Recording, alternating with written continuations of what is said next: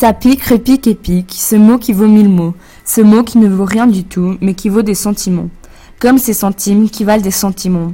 La joie comme la tristesse, la chance, la malchance. Un mot qui en finit par l'infini. Comme cette Nicole qui est née, et un mois après, on en trouve deux. Comme ce deux qui peut se multiplier et qui en finit par un chiffre interminable. Ce terminable qui veut dire terminé. Mais il suffit juste de lui, de lui ajouter deux lettres pour qu'il soit interminable. Et hop, on retrouve ce deux, qui peut se retrouver dans des maths comme du français.